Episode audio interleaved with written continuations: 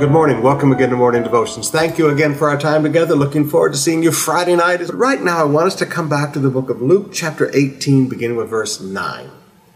Then Jesus told this story to some who had great confidence and scorned everyone else.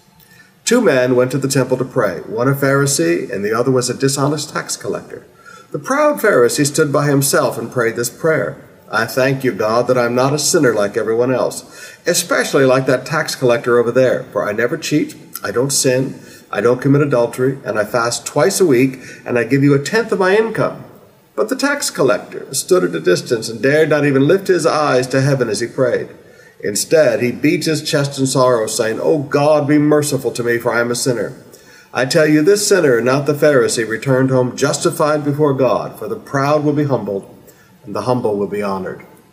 When I was a young baby Christian, I thought I was doing so good and living so good. And I was so righteous because, you know, I didn't smoke anymore. I didn't drink anymore. I wasn't looking at pornography. I wasn't committing sexual sin. I, I thought I was doing so good and I was so righteous.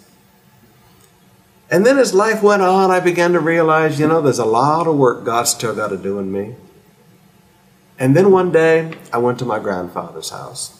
And I just remembered the story the other day as I drove by Grandpa's house and I drove by old brother Ben Johnson's house and I thought about Grandpa's great big tomatoes. And I remember the day, the last time we did devotions together. Grandpa was in his eighties, went up to his house about four thirty that morning. As I came in the house, Grandpa said, Now, Davey, I want you to pray for me. He said, I've missed the mark. Now, for Grandpa, missing the mark was the old King James way of saying, I sinned. I said, Grandpa, what did you do? And he said, well, you know, old Ben Johnson came by. That was his next-door neighbor, lived behind him. Old Ben Johnson came by and asked if he could have some tomatoes for dinner. So I said, sure.